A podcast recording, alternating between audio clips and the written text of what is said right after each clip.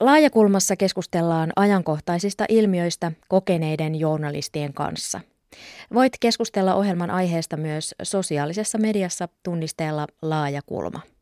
Laajakulma. 11-vuotias Valtteri kertoo maaliskuussa vuonna 2016 seuraavaa Ylen aamu-TVn haastattelussa. Minua haukutaan neekeriksi ja kakaksi tai kakan väriseksi, nekruksi ja kaikkea semmoista. Nimittely ei tunnu hyvältä ja se on vähän ahdistavaa. Sitä on tapahtunut sen verran useasti, ettei siitä jaksa enää välittää.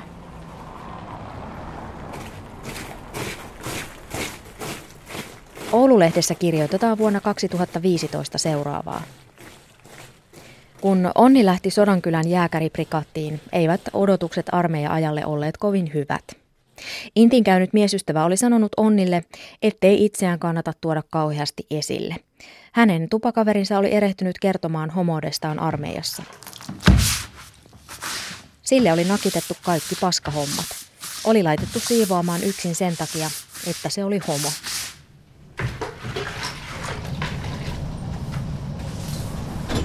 Iltalehdessä kirjoitetaan vuonna 2016 seuraavaa. Monet suomenruotsalaiset tuntevat olonsa uhatuiksi, koska he puhuvat väärää äidinkieltä, eli ruotsia. Osa ei uskallakaan puhua ruotsia julkisesti. Siri kertoo, miten vanhempi alkoholilta haiseva mies alkoi haukkua Siriä huomatessaan tämän lukevan raitiovaunumatkalla ruotsinkielistä kirjaa. Hurri, ruotsalaispiru, muuta kotiisi, häivyn maastamme, mies haukkui, Siri kertoo.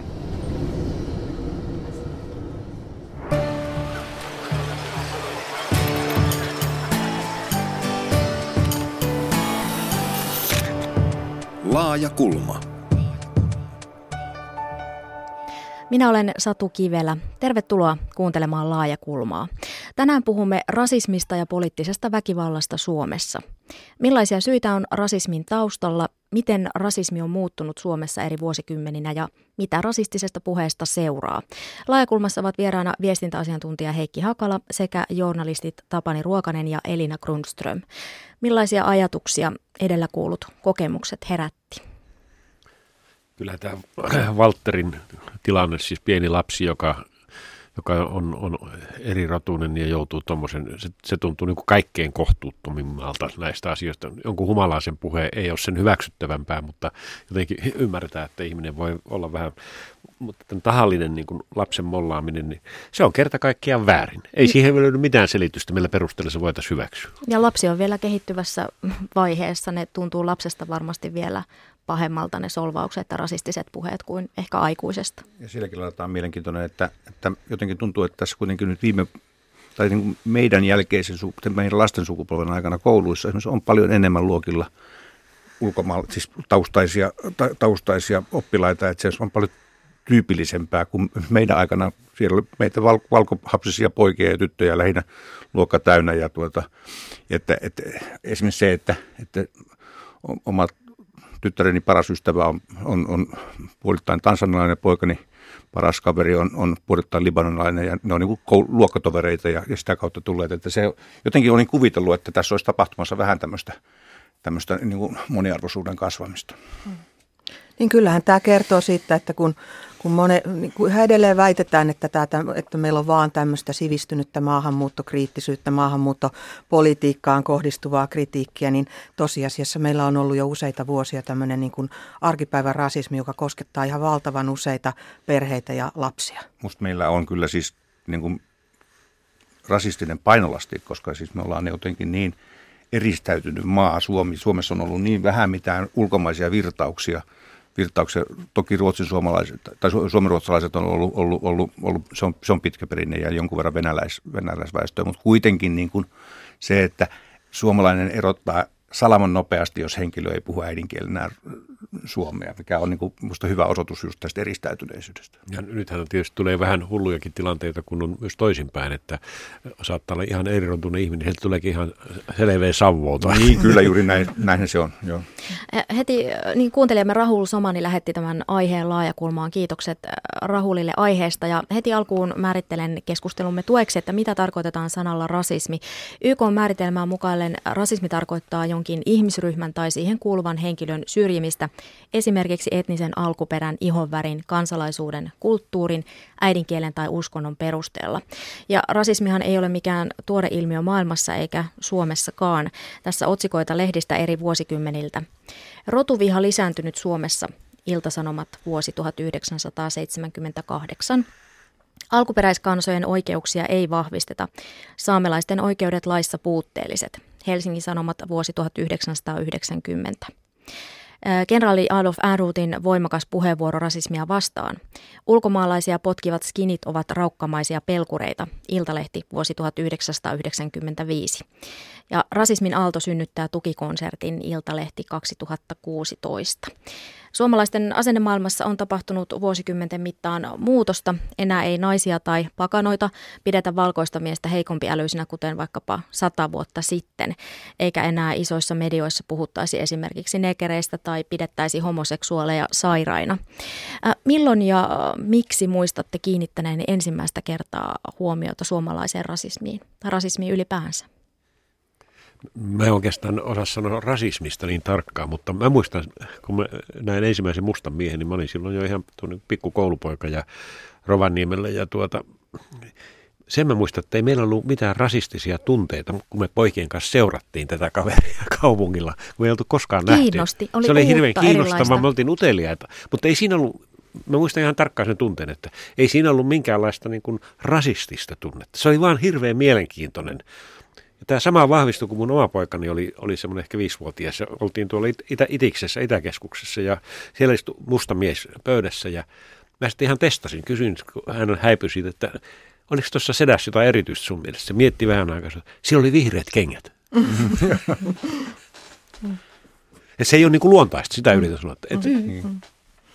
Siis mä muistan itsekin nuoruudesta, lapsuudesta nämä vaiheet, kun asuin Tampereella, jossa oli hyvin vähän ihmisiä, jotka tuli jostain muualta. Ja, ja silloinhan oli semmoista rasismia, joka näkyy vaikkapa niissä vanhoissa Suomi-elokuvissa, joka oli vähän semmoista niin kuin lapsellista, tietämätöntä, ehkä, ehkä jopa hyvän tahtosta. Mutta että semmoisen niin kuin varsinaiseen rasismiin koen niin kuin törmänneeni Suomessa – niin kuin pahaa rasismia vasta kymmenisen vuotta sitten, kun silloin, silloin alkoi nämä tämmöiset niin kuin tahalliset vihaa ja jopa väkivaltaa lietsovat niin kuin verkkosivustot ja verkkokeskustelut niin kuin toimia ja vaikuttaa. Ja siinä oli kyllä minulle jotain uutta. Että olin ensin ihan ihmeessäni, että mitä tämä on ja mistä tällainen tulee.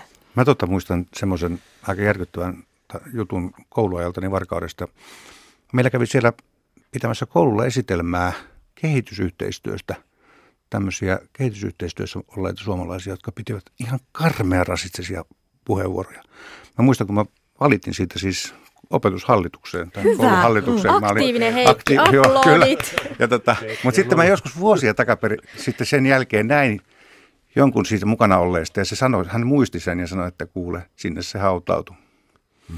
Niinpä, mutta, niinpä. Tota, mutta mä jotenkin havahduin vaan järkytyksestä, koska ne oli kuitenkin niitä ihmisiä, joiden piti olla tekemässä sitä niin hyvää työtä, niin ne asenteet oli, mutta kyllä siitä on vähän tietysti törmätty ennenkin siihen, että, että, että ne ihmiset, jotka on, samahan koskee niin kuin Lapissa, lap, lappalaisia ja lappilaisia, eli ne ei-saamelaiset, jotka on tekemisissä, niin niillä saattaa olla hyvinkin jyrkkiä kantoja. Niin. Tässä muuten Heikki, ihan äh, kun sanoit ton, niin mulle tulee mieleen se, että kun mä aloitin 70-luvun lopulla tämmöisen ulkomaanreporterivaiheen elämässäni ja vuosia kiersin, niin hyvin usein nimenomaan kehitysyhteistyön tekijät, niiden huumori esimerkiksi oli erittäin rasistista. Ja se oli 70-luvulla. Ja se oli, joo, ja se oli tuota, ja se ilmeisesti tuota johtui myös osittain siitä, että että siinä semmoinen kyynisyys vähän pääsi kehittymään. Totta, asuttiin näin. kehitysmaassa, elettiin siellä niin kuin kuninkaat ja, ja se, niin kuin ruvettiin kuvittelemaan kaikenlaista no, itsestä, no, että ollaan paljon parempia kuin Niin, että kuinka paljon siinä on sitten tullut tämmöinen auttaja autettava vallankäyttö Sekin, ja sitä kautta joo, sitten se asenne, että me paremmat ihmiset autamme teitä vähempiarvoisia. Ja sitten ollaankin rasismin ytimessä jo. Kyllä. Mutta mä kyllä väittäisin, että itse olen kasvanut semmoisessa ympäristössä, että ei sitä kotona eikä koulussa niin kuin vaan kerta kaikkiaan hyväksytty sitä rasismia, vaikka sitä silloin oli. Muistan isovanhempanikin, jotka paljon mua kuljetteli, niin eivät antaneet edes katsoa tummajoisia ihmisiä koska, niin kuin bussissa, koska, koska tota, ihmiset oli tasa-arvoisia ja kaikilla piti olla niin kuin mukava olo siinä, siinä yhteisessä liikennevälineessä. Kyllä se nyt on niin kuin asia ytimessä sillä lailla, että, että vaikka meillä on ollut kouluissa kansainvälisyyskasvatusta ja erilaisia tämän tyyppisiä asioita, niin se kodin perusasenne, ei se mitä kodissa opetetaan, vaan se vanhempien perusasenne, suhtautuminen toisiin ihmisiin, muukalaisuuteen, erilaisuuteen, niin sehän on aivan ratkaisevaa. Se kyllä seuraa niin kuin perässä kuin tatuointi. Se on ihan totta. Yleisimmin rasismilla tarkoitetaan syrjivää ja nuivaa asennetta muualta tulleisiin tai ihonväriltään erilaisiin. Kuunnellaan audiovuodelta 1978 päiväkatsausohjelmasta. Tuolloin Suomessa asui 12 000 maahanmuuttajaa, joka oli vähiten kuin missään muussa Euroopan maassa tuolloin lukunottamatta Albaniaa. Ja pitäkääpä tuoleistanne kiinni. Rasismia Suomessa on aina ollut, mutta nyt esiintyy myös järjestelmällistä väkivaltaa. Muun muassa eräs ulkomaalainen mieslaulaja hakattiin Helsingissä, eivätkä hänen kasvonsa koskaan enää tule entiselleen. Jutun kirjoittaja kertoo, että ruumiillisen väkivallan pelko ulkomaalaisten puheissa on päällimmäisenä asiana, koska väkivallan esiintyminen näin rajuna ja järjestelmällisenä on uusi ilmiö, viime kesänä ja tänä syksynä syntynyt. Varatuomari Eila Kännö, onko Suomessa rotusyrjintää? Vastoin viime aikoina ilmaantuneita monia kirjoituksia, mä olen sitä mieltä, että ei ole. Ja se ei ole mun mielestäni oikeata rasismia. Se, että ulkomaalaiset ehkä tuntevat jossakin tapauksissa tulleensa kohdellusti huonosti, niin se ei mun mielestäni ollenkaan tarvitse olla sitä, mitä nyt sanotaan esimerkiksi Etelä-Afrikasta, jossakin sanotaan rasismiksi. Ei se, mun mielestäni sitä ei ole. Mikä teidän mielestänne on rasismia? Mun mielestäni se pitäisi olla siis sitä, että ihmistä todella vainotaan rodun, uskonnon tai jonkin määrätyn mielipiteen vuoksi. Oikeustieteen lisenssiaatti Lars D. Eriksson, voidaanko meillä Suomessa puhua rotusyrjinnästä? Kyllä, ensiksikin on suomalaisten, siis tavallisten suomalaisten asenteissa ulkomaalaispelko nimenomaan. Ennen se on kohdistunut lähinnä mustalaisiin, mutta tänä, tänä päivänä se kohdistuu siis ulkomaalaisiin. Tämä on se ensimmäinen rotu syrjinnän taso meillä. Toinen on sitten mm, se syrjintä, joka tapahtuu nimenomaan viranomaisten käytäytymisessä ulkomaalaisia kohtaan. Näin siis kuulimme radioarkiston audion vuodelta 1978 ja ulkomaalaistoimiston päällikkö varatuomari Eila Kännö oli siis sitä mieltä, että kyse on silloin rasismista vasta kun ihmistä ihan suoranaisesti vainotaan. Ja hänen mukaansa rasismia ei tuolloin sitten Suomessa ollut ja oikeustieteen lisensiaatti Lars D. Eriksson oli asiasta ihan toista mieltä. Hän näki, että on ihan sitä arkipäivärasismia ja myös rasismia, mikä on, tulee viranomaisten taholta. Minkälaisia ajatuksia herätti? No mä muistan sen, että mä olin Eila Kännön kanssa eri mieltä jo silloin ja olen edelleenkin. Haastattelitko häntä? En haastatellut, mutta kommentoin häntä, kun hän antoi tämän tapaisia lausuntoja milloin mistä Mistä se kertoo, että, että hän oli kuitenkin viranomaisasemassa, no, ulkomaalaistoimiston päällikkö? Mä ajattelen kyllä, että se myös kertoo just siitä, kun sanoit, että silloin Suomessa oli 12 000 niin kuin vierasmaalaista. Se kertoo juuri tästä, mistä mä äskenkin vähän sanoin, että, että suom, suomalaiset on niin eristäytynyt kansakunta että, ja, ja, ja niin tavallaan aika homogeeninenkin niin kuin sitten, sitten, sitten suomalaisuudessaan, vaikka meillä onkin heimo, heimoja ja vähän sen tyyppistä ero, ero mutta se on hyvin pientä ja, ja, ja juuri se vieraus, se, se, se että, että, me, se, että sitä, se ei ole niin kuin arkipäivää.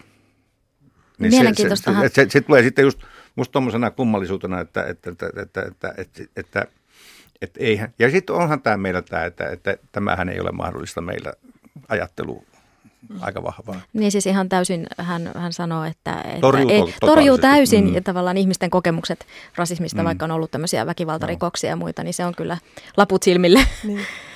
Minusta se kertoo osittain myös siitä, että ajat on muuttunut, että, että silloin myöskään ei kukaan olisi niin kuin kehdannut tunnustaa, että on rasismia. Nykyäänhän siis viimeisen kymmenen vuoden aikana poliitikot eduskunnassa niin kuin kehtaavat esittää tietoisen niin kuin rasis, niin kuin ulkomaalaisvastaisia niin kuin näkemyksiä. Että, että tässä on niin kuin joku mm. niin kuin radikaali ero, että, että tämä kertoo myös siitä, että silloin kukaan poliitikkokaan ei olisi kehdannut esittää tämmöisiä rasistisia näkemyksiä. Mm. Tämä oli tämä Kännön putikki ulkomaalaisvirasto oli semmoinen, joka varjeli niin kuin Suomea. Siinä oli joku semmoinen ihmeellinen äh, virkamies etikettiin varmaan kuuluva asia, että virkamiesten tehtävä on suojella isänmaata. Niin kuin suojeltiin milloin Ruotsin kuninkaan, että milloin Venäjän saarien välissä, niin nyt ulkomaalaisten osalta. Ja, ja se, se oli, se oli niin kuin xenofobia, ulkomaalaispelkoa yksinkertaisesti. Vieraan pelkoa. Vahvaa Suomessa edelleen. Kyllä. Oulun yliopiston professori Vesa Puurosen mukaan Suomessa on suhtauduttu avoimen epäilevästi romaneihin, osittain juutalaisiin, saamelaisiin, tatareihin ja venäläisiin. Ja he ovat Puurosen mukaan jo enemmän tai vähemmän assimiloituneet yhteiskuntaan. Ja Suomessa näkyvä kuuluva epäluulo ulkomailta tulleita kohtaan on lisääntynyt itse asiassa 1990-luvulta lähtien, jolloin Suomeen tuli paljon maahanmuuttajia ensimmäistä kertaa verrattuna sitten aiempiin vuosikymmeniin. Miten te näette, että onko se niin, että, että, että rasismi tarvitsee syntyäkseen tilanteen, jossa se erilaisuus näkyy katukuvassa tai tulee muutoin lähelle, vai päinvastoin johtuuko se, johtuuko se siitä, että ei olla kohdattu erilaisuutta tai epäillään tuntematonta. Mutta toisaalta tuossa, kun Tapani kertoi aiemmin, että kun näki ensimmäistä kertaa elämässään tummaihoisen miehen, niin herätti vaan kiinnostusta ja, ja että mitä tämä on, eikä, eikä ollut rasistista Miten te näette, miten se, vai onko se siitä kotikasvatuksesta, asenteesta, siitä, miten, miten opetetaan näkemään maailma, näkemään maailmaa ja toiset ihmiset? Eikö, eikös tästä ole Suomessa tutkimustakin, että, että ne henkilöt, joilla on niin kuin oikeasti, jotka on niin kuin arjessaan tekemisissä ulkomaalaissyntysten ihmisten kanssa, juuri täällä Etelä-Suomen isoissa kaupungeissa, niin heillä tämmöisiä niin kuin asenteita on vähemmän kuin niillä, jotka on tuolla, tuolla tota, vähän niin kuin pienemmillä paikkakunnilla, jossa sitten sitten niin kuin ei ole näitä kontakteja, kontakteja ulkomaalaissyntyisiin Tuntematon ihmisiin. pelottaa ikään kuin. No tästä en osaa ihan tarkkaan sanoa, mutta että on myös kiinnitetty huomio siihen, että Suomi on jakautunut niin, että meillä on semmoinen ihmisryhmä, joka saa niin kuin, jonka niin kuin elämää rikastuttaa nämä niin kuin tämä, tämä niin kuin globalisaatio, kontaktit ulkomaille, joilla on ehkä paremmat ammatit ja sitten on taas tämmöinen niin kuin, niin kuin tavallaan vähän niin kuin, niin kuin kauempana oleva Suomi, jossa niin kuin näitä kontakteja ei ole ja jossa on niin kuin koetaan suurta epävarmuutta työpaikkojen suhteen. Että on niin kuin nämä, tavallaan tämä globalisaation niin kuin hyvät ja huonot puolet jakautuu Suomessa myös epätasaisesti.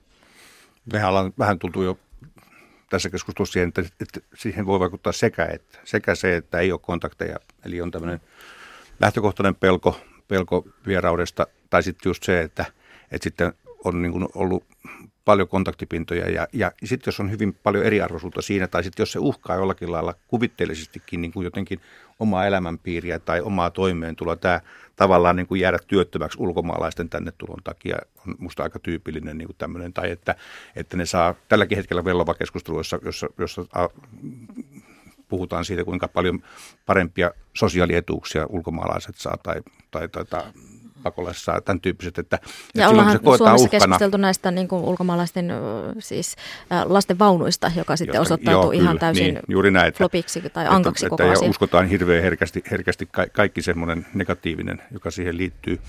Sitten on tietysti tämä niin kuin ulkomaalaisten näköisten ihmisten se pelko, että ne on niin kuin jollakin lailla väkivaltaa uhkaa, uhkaavia, ne raiskaa meidän naiset. Siis kyllä tätä, kyllä tätä, niin kuin tätä pohjaa riittää ihan niin kuin valtavasti, valtavasti ja, ja e, en mä, mä, silti mä luulen, että ainoa tie niin kuin, niin kuin tämän rasismin niin kuin kitkemiseen on se, että, että syntyy aitoja vuorovaikutustilanteita. Ja kyllä tässä suhteessa juuri tämä mun mielestä, että, että lapset koulussa on samoilla luokilla vierasperäisten ihmisten kanssa, niin se on, se on kaikkein parasta mahdollista niin kuin työtä – rasismia vastaan. Ja ylipäänsä se, että ihmiset joutuvat tekemisiin toistensa niin, kanssa. Ja samoin, samoin ehdoin. Samoin ehdoin. Ja mm. huomaa sen, että niin kuin mulle oli aikana ulkomaan toimittajana löytö se, että mä tajusin eri puolilla maailmaa liikkuessa, että ihmiset on ihan samanlaisia. Että ne on loppujen lopuksi, siellä löytyy ne perusihmistyypit, että tuolla on niin se yksi viljo siellä ja tuolla on semmoinen, niin kuin se oli se Kalevi siellä. Ja, ja tuota, ihmisluonteet eroavat toisistaan, mutta ei oikeastaan minkään minkään muun perusteella, mutta inhimillisyys yhdistää. Mutta meillä on hyviä esimerkkejä myöskin positiivisia. Oliko se Kyyjärvi vai mikä se, joka vaatii lisää maahanmuuttajia niin. itselleen, ja, ja, koska niillä on niin hyvät mm. kokemukset siitä yhdessäolosta. Mutta varmaan se, mihin, mihin, tuota, mihin Eikki viittasi, että tämmöinen biologinen pohjaa myöskin tässä, että eri rotuinen tai vierasheimolainen tai toisesta klaanista tuleva on uhka. Että se on joku aivan ihmeellinen juttu. Mutta se, se väistyy tietysti sillä, sillä kanssakäymisellä. Että kun myötävirta, myötävirtaa tulee lastuun, niin lähdetään kirven kanssa, niin. ei suinkaan auttamaan sitä, sitä tuota naapuria. Hmm. Kyllä. Ja tähän liittyy tämä toimeentulouhka, mikä, mihin tässä Liinakin viittasi. Ja mm. se on juuri näin. Talous usein Mutta liitetään. Tässä, tässä on minusta aika huimaa se, että me ei sitten kuitenkaan nähdä sitä isoa kuvaa, että esimerkiksi Suomen tapauksessa me todella tarvitaan kipeästi uusia ihmisiä tänne, tänne niin kuin koska, koska meidän oma väestöpohja kapenee, Syntyvyys laskee ja Syntyvyys, Syntyvyydellä me ei voida sitä ongelmaa ratkaista mm. enää. Me tarvitaan ulkomaalaisia ihmisiä ja, ja sen takia voisi kuvitella, että me oltaisiin niin kuin todella iloisia siitä, että, että, että tänne joku suostuu tulemaan. Oulun yliopiston professori Vesa Puuronen sanoi, että rasismia on kaikkialla maailmassa ja Suomessa rasismin muodoissa on tapahtunut selkeä muutos vuosikymmenten aikana. Näin hän kertoo se jonkun verran se on lisääntynyt se niiden ihmisten määrä, joilla on tämmöisiä rasistisia asenteita, voimakkaita rasistisia asenteita. Se on sitten erityisesti lisääntynyt nuorten ihmisten ja nuorten miesten ja sitten toisaalta tämä ikääntyneen väestön keskuudessa. Tietysti se on saanut uusia muotoja, että tämmöinen äärimmäinen rasistinen ajattelu, jota esimerkiksi silloin 90-luvulla edusti skinheadit ja tällä hetkellä edustaa jotkut kansallissosialistiset kansallisen vastarintaliikkeen niin tuota, edustajat niin on sitten tulee tästä näkyvämmäksi. Toinen asia sitten siinä on se, että tämmöinen porukka poli- poliitikoita tai joukko poliitikoita, jotka monesti kyllä ovat juuri perussuomalaisia poliitikkoja, niin on näiden rasististen kantojen esittämisen avulla saavuttanut suurta suosiota ja poliittisia asemia ja se on sillä tavalla tullut niin kuin osaksi tätä poliittista keskustelua. Sen lisäksi on tietenkin, jos ajattelee näitä kanavia, mitä kautta sitä, levi, sitä levitetään tai jota kautta se leviää, niin tietysti tämä sosiaalinen media ja muu tämmöinen uusi media niin on olleet siinä tärkeitä. Se on jollakin tavalla arkipäivästynyt se rasismi, että semmoinen rasismin muotohan on olemassa kuin arkipäivän rasismi, mutta että se on myös tällä poliittisen puheen tasolla arkipäivästynyt ja siihen puuttuminen on sitten ollut esimerkiksi tämän näiden mielipidevaikuttajien, eli johtavien poliitikkojen ja, ja muidenkin osalta niin kuin jollakin tavalla puutteellista. Näin sanoi Oulun yliopiston professori Vesa Puuronen. Minkälaisia ajatuksia heräsi?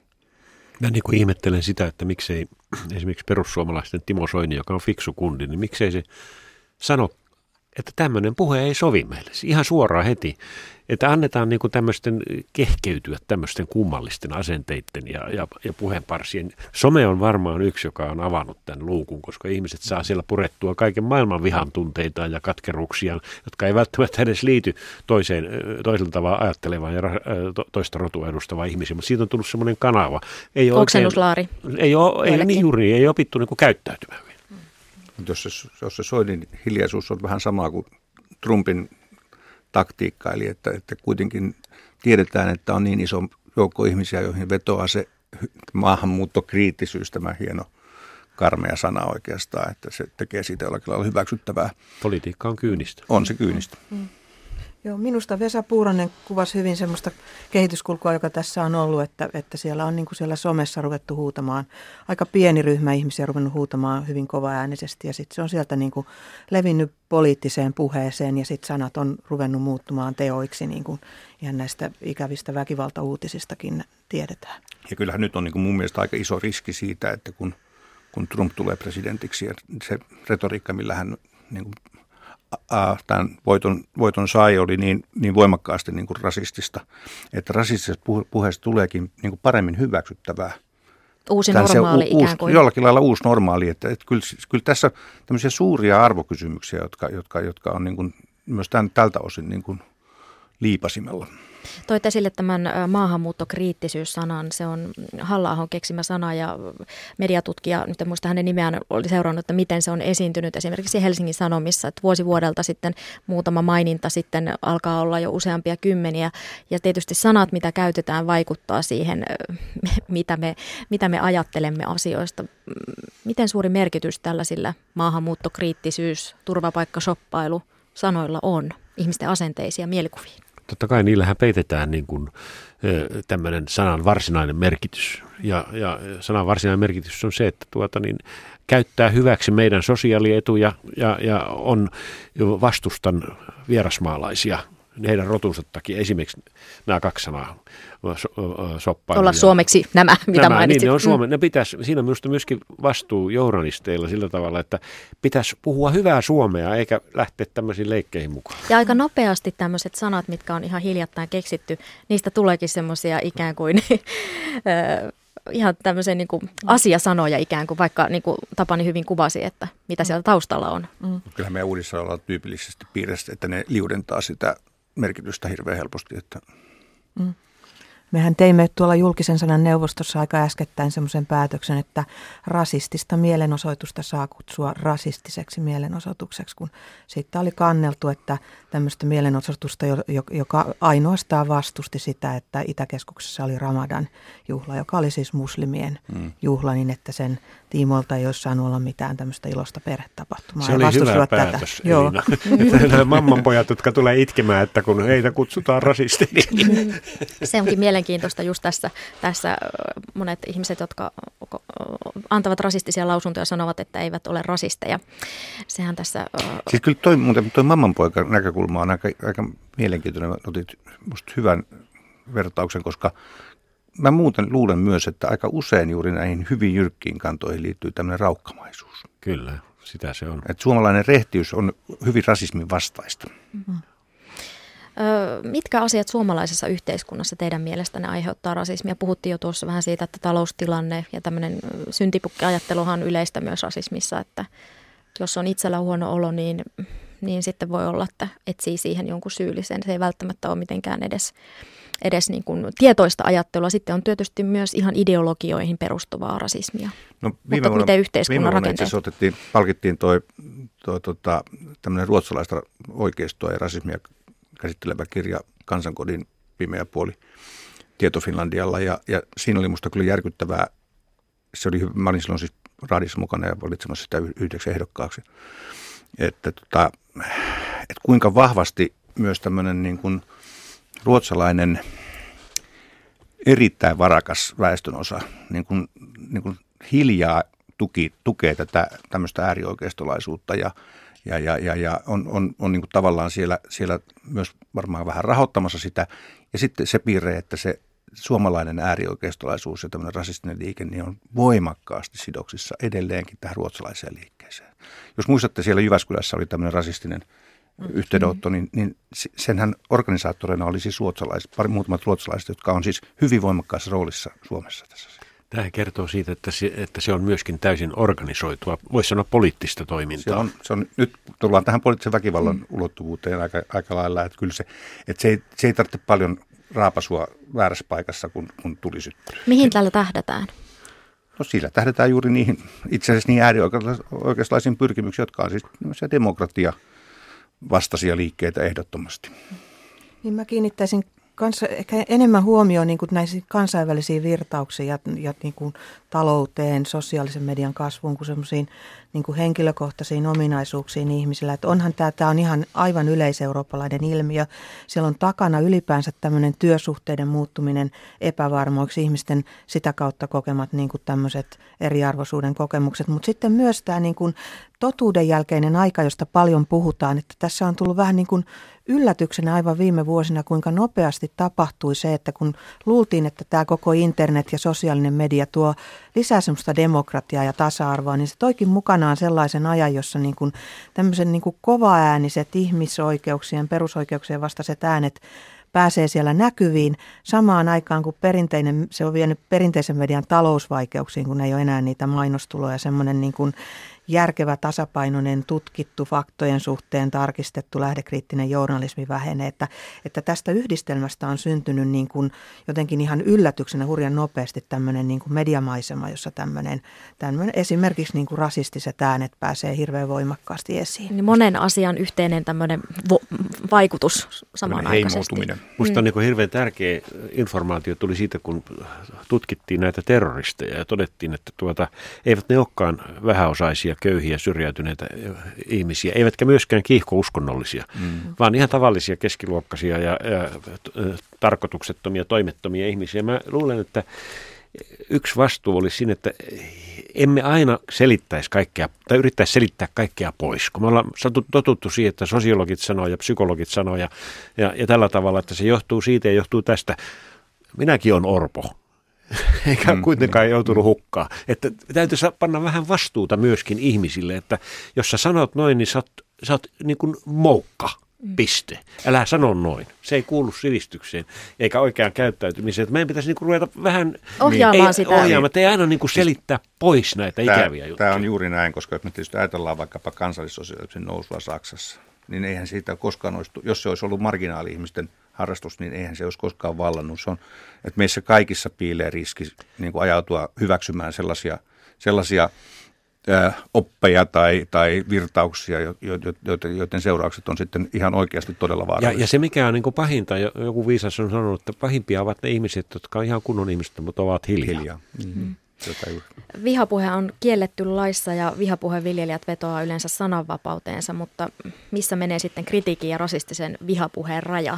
Sitä tulee varmaan tulevaisuudessa oikeudenkäynneissäkin sitten mittaamaan. Elina, mutta Elina te, Heiniä, niin, Elina, haluatko aloittaa? Heiniä, no tota, se täytyy muistaa, että, että sananvapaus tarkoittaa ainoastaan sitä, että saa puhua ja kirjoittaa ja julkaista ilman ennakkosensuuria. Sen jälkeen, kun ne sanat on lausuttu, niin niitä voidaan tutkia ja ne voivat olla rikollisia ja sitähän ne nykyään toisinaan ovat. Että siellä voi olla sitä syrjintää, kiihottamista kansanryhmään vastaan, kunnianloukkaamista ja silloin niihin pitää, niin kuin, ni, niihin niin kuin pitää puuttua sitten jälkikäteen. Ne voivat mennä oikeuteen asti. Mm. Tämä on muuten hyvin tärkeä senkin takia, että kun meillä on nyt kaikilla käytettävissä tiedotusväline, mm. some. Mm-hmm. Eli jokainen meistä voi julkaista kenenkään ennalta estämättä, niin kuin Elina sanoi, niin kuin perustuslaki sanoi. Eli, eli silloin lankee tämä kokonaisvastuu meille. Tätä pitäisi melkein koulussakin opettaa, että kun sä kirjoitat jotain tonne, niin sä teet yhteiskunnallisen teon, jolla on tietyt säännöt olemassa, mitä siinä saa tehdä. Aika monille tulee yllätyksenä se, kun, kun tästä keskustellaan, että, että, että toteaa, että, että täytyy kuitenkin muistaa, että rikoslaki määrittelee sananvapaudelle rajat. Mm. Perussuomalaisten kansanedustaja Teuvo Hakkarainen sai vastikään syytteen kiihottamisesta kansanryhmää vastaan. Hakkaraista syytetään Nitsan terroriiskun jälkeisten Facebook-kirjoitusten takia. Myös tamperilainen kunnallispolitiikko, niin ikään perussuomalainen Terhi Kiemuki saa syytteen kiihottamisesta kansanryhmää vastaan. Millainen merkitys näillä oikeus, tulevilla oikeusjutuilla on? No ensinnäkin mä ihan vaan kommentoin sitä myös, että, että aikanaan kun tätä verkkokeskustelua seurattiin, niin kyllä semmoinen perusperiaate oli, että jos perjantai- ja lauantai-iltana saisi pidettyä systeemin kiinni, niin tuota, tämmöinen, kirjoittelu, tämmöinen kirjoittelu Some ei olisikaan auki eli, 247 niin, vai? Eli, eli ky, kyllä he ihan oikeasti, niin kuin viina ja some on kyllä paha Huono yhdistelmä. Mm. Mm. Kyllähän nämä määrittelee nämä oikeudenkäynnit niin kuin sitä, mikä tulee olemaan se normaali.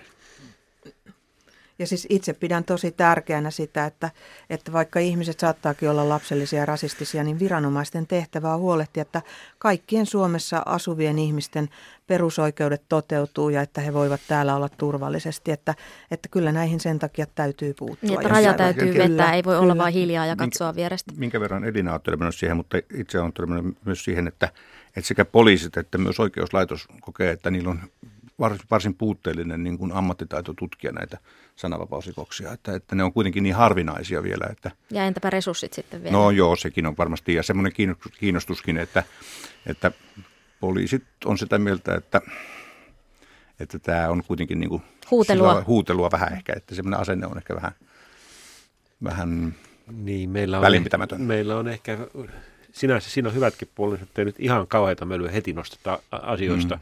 että poliisi pyrkii sovittelemaan. Mutta se, että kyllä siinä täytyy myöskin olla rajat. Että juuri mitä Elina sanoi tästä, että on olemassa perusoikeudet, joita meidän on kunnioitettava suomalaisessa yhteiskunnassa, jotta me säilytämme tämän yhteiskunnan.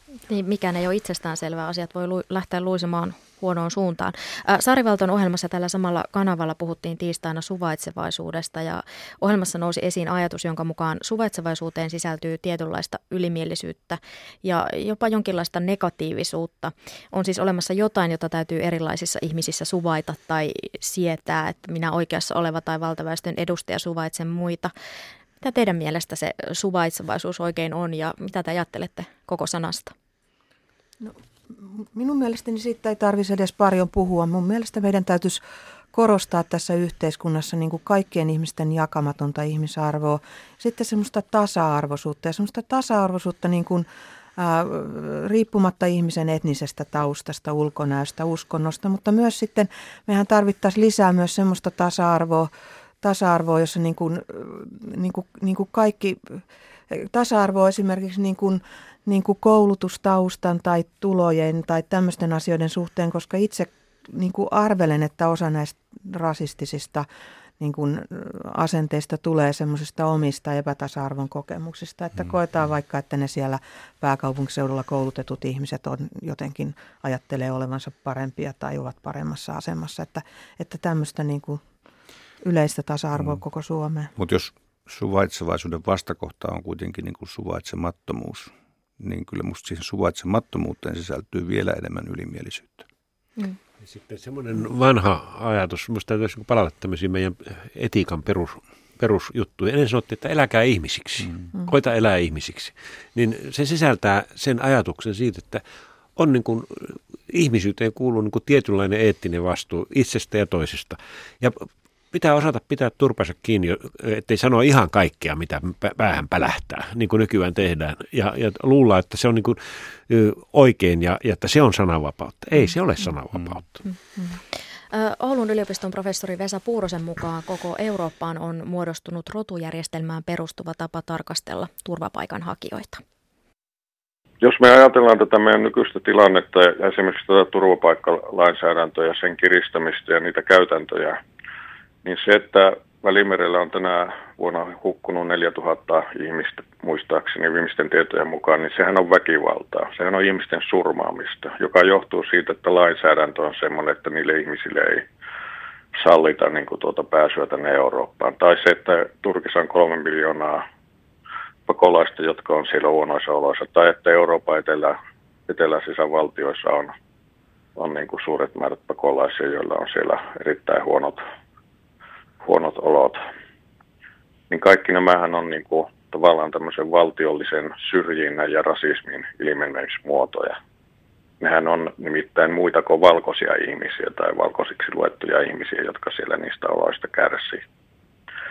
Eurooppaan on käytännössä muodostunut tämmöinen tähän rotujärjestelmään perustuva ö, tapa tarkastella tätä turvapaikanhakija- tai pakolais- joukkoa sillä tavalla, että heille ei kuulu tämmöiset normaalit ihmisarvoiset olosuhteet. Näin sanoi Oulun yliopiston professori Vesa Puuronen. Niin, miten se tasa-arvo, ihmisoikeudet, eikö niille ole enää tarvetta?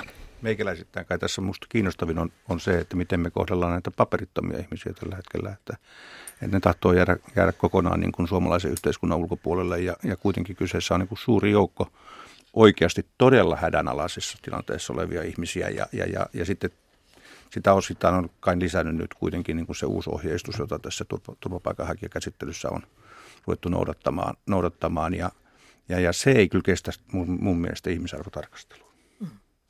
Tässähän on, on tärkeä pointti on tämä, että meillä on olemassa tietyt sopimukset, joihin olemme sitoutuneet. Jos ihminen on henkensä hädässä, pakenee kotimaastaan, niin meillä on velvollisuus ottaa vastaan ja tarjota turvaa tämmöiselle ihmiselle. Ja, ja tässä suhteessa Eurooppa toimii vastoin niitä periaatteita, joihin se on sitoutunut sopimuksin. Ja, ja voi sanoa näin, että tuo, jos tämmöinen 500 miljoonan ihmisen yhteisö ei kykene järjestäytyneesti ottamaan vastaan noin yhtä miljoonaa pakolaista, niin, niin me, me olemme epäonnistuneet ihan perusteellisesti. Me sota-aikana tänne otettiin vastaan kymmeniä miljoonia ihmisiä, oli raunioitunut Eurooppa. Joku viisas on sanonut, että tämä muuttuukin väkivaltaiseksi, jos miljoona tuleekin pyssyt kädestään.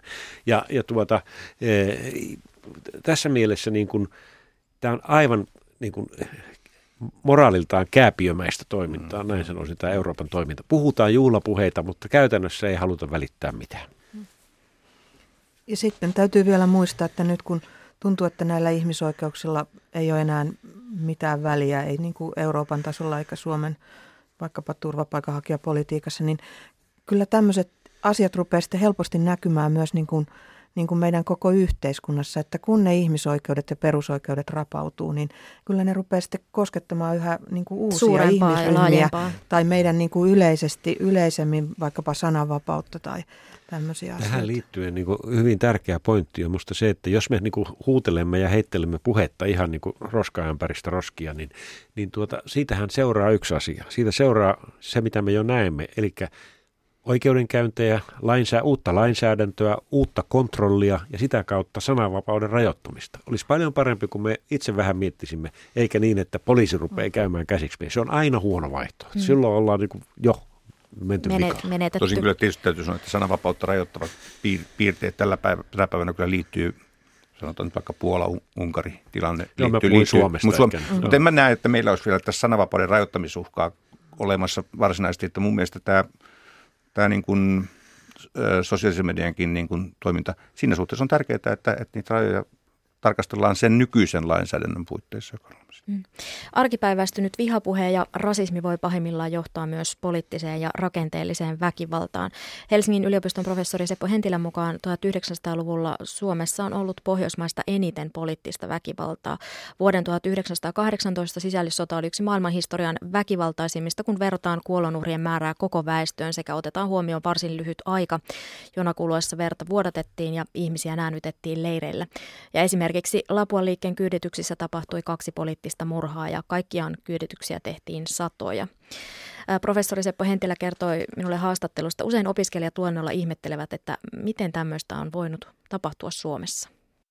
vanha, tota niin, joka on varmaan kaikkinakin, ainakin nyt 1900-luvun aikana sitä lisännyt, niin on tällainen epävarmuuden ja levottomuuden lisääntyminen ja se, että ihmisten arkielämä järkkyy, jostakin syystä tulee niin kuin vielä äh, voi 1900-luvun alkupuolella yhtäkkiä tulee niin raju elintarvikepula, että ihmisiä alkaa kuolla nälkään silloin ihmiset kokee tietenkin eh, elämänsä uhatuksi. Sitten pitää löytää joitakin syitä siihen.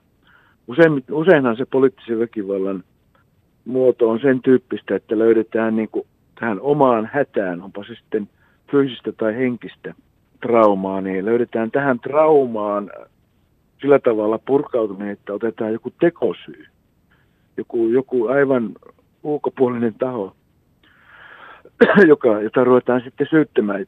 Klassikko on tietenkin tämä Saksan juutalaisvainot, jossa niin tähän suureen työttömyyteen ja katastrofiin, joka se tuli tästä lamasta, niin, niin, ihm- niin kansa houkuteltiin, houkuteltiin tämän natsiaatteen perään uskottelemalla, että juutalaiset ovat tähän syypäät ja ne pitää kaikki tappaa. Suomessa oli tietenkin vähän tämä 18 tilanteessa se, että syypäitä ovat, ovat bolsevikit, siis Venäjältä levittäytynyt aate, jota tietyt suomalaiset, äh, siis nämä punaiset ovat lähteneet seuraamaan ja silloin pitää nämä, nämä pitää tuhota. Ja Lapuan liikkeen aikana, kun puhuttiin niistä kyydityksistä, niin edelleen tämä idästä, idästä uhkaava kommunismi, se piti poistaa ihan pelkästään tappamalla, vaan ajamalla heidät, kyyditsemällä heidät rajan taakse, poistamalla tämä to- ikään kuin se asia, jota pidettiin syyllisenä tähän omaan hätään. Että tämä tekosyy aspekti on aina poliittisessa väkivallassa melkein läsnä. Eh, Et pitäisin sitä melkein tämmöisenä lainalaisuutena. Näin sanoi professori Seppo Hentilä. Miten takavuosien poliittisen väkivallan teot Suomen historiassa vaikuttaa tähän päivään vai vaikuttaako? Mutta eikö siis, siis 18 tilanne ollut myös se, että meillä ei ollut järjestäytynyttä valtiollista poliisia, vaan siis täytyy perustaa ikään kuin suojajoukkoja, punaisia suojajoukkoja vastaan niin kuin suojeluskuntien valkoisia joukkoja. Että meillä, meille tavallaan oli sillä lailla iso puute, eli on hirveän tärkeää, että meillä on poliittisesti riippumaton niin kuin, niin kuin valtiollinen järjestyksenpitojärjestelmä, jo, jo, jo, johon kaikki voi luottaa. Mutta sitten on hyvä muistaa, että esimerkiksi vuoden 18 tapahtumia, niin edelsi vähän niin kuin samanlainen vihapuheaalto kuin mm. mikä meillä on nyt menossa. Että toi Jari Äänruuthan on tutkinut niitä käsinkirjoitettuja työväenlehtiä, että niissä oli hyvin samanlaisia äänenpainoja kuin mitä nyt tuolla sosiaalisen median puolella on näitä, näitä maahanmuuttajia tai suvakkeja vastaan, että, että kyllä meillä on historiassa semmoisia hyvin ikäviä vastaavia tilanteita. Tämähän on tämä syyllisen etsiminen ulkopuolelta tai tämän pahan ulkoistaminen, niin ikivanha juttu siis ihmiskunnan alusta saakka. Siinä ei ole niin uutta ja, ja, ja niin kuin tässä Heikki, se on järjestäytynyt yhteiskunta on se paras lääke, semmoinen, jossa erilaiset äänet pääsevät julkiin ja jossa pidetään huolta ihmisistä. Ja, ja tuota, siitä syntyy se sosiaalinen pääomaksi sanottu asia, joka on tämmöinen luottamus. Se, että ei tarvitse katsoa lakikirjasta, mikä on oikea ja mikä on väärin, vaan se tiedetään, se on opittu lapsena. Tässä, esimerkiksi tässä Trump-ilmiössä minusta on kysymys siitä, että tämä luottamus on rapautunut. Ihmiset etsivät jotakin keinoa, vaikka sitten tämmöistä niin kuin Michael Moore sanoi, mm. Molotovin koktailia, jonka nimi on Trump, jolla heitetään hallintoon. Mistä voidaan saada se luottamus takaisin yhteiskuntaan, Suomeenkin? Itse pidän tosi hyvänä sitä, että kouluissa on nyt tästä syksystä alkaen ollut niin kuin painotusta tämmöiseen tasa-arvokasvatukseen. Sehän tuli julkisuuteen semmoisen hassun keskustelun muodossa, että saadaan ei saa enää sanoa. tytöiksi ja poikia pojiksi, mutta että siellä on niin kuin myös semmoinen niin kuin yleisempi, yleisempi ajatus siitä, että, kaikki, että sitä niin kuin kaikkien oppilaiden tasa-arvoa koulussa koulussa Eli ihmisyyttä myös. Ihmisyyttä, joo, että ei, ei edes niin, että rasismin vastaisuutta, mm, vaan, vaan tätä ihan perus. kokonais tasa-arvoa. Niin. Mutta siis kyllähän kuitenkin semmoinen kansalaisyhteiskunta, jossa ihminen kokee, että hän jollakin lailla tulee kuulluksi ja huomioiduksi, ihan, ihan niin kuin, on ihan peruslähtökohtia. Et sen takia siis yhteiskunnat, jotka korruptoituu ja jossa niin kuin tavallaan etu, etuoikeudet oikeudet lisääntyy tai, tai, tota, tai tämmöinen mielivaltaisuus kasvaa, niin kyllä ne on valtavan, valtavan suuressa riskissä. Suomi minusta ei ole tässä suhteessa riskissä, mutta se ei ole semmoinen pysyvä tila, vaan sitä pitää koko ajan niin kuin vaalia. Eli me palaamme tavallaan arvoihin, että oikeudenmukaisuus yhteiskunnassa on ratkaiseva. Aivan ratkaiseva. Hyveet kunniaan. Laajakulma myös Yle Areenassa. Laajakulmassa olemme tänään keskustelleet rasismista ja poliittisesta väkivallasta viestintäasiantuntija Heikki Hakalan ja journalistien Tapani Ruokasen ja Elina Grundströmin kanssa. Aiheen laajakulmaa lähetti kuuntelijamme Rahul Soman. Kiitokset hänelle. Aiheesta voi jatkaa keskustelua sosiaalisessa mediassa tunnisteella Laajakulma.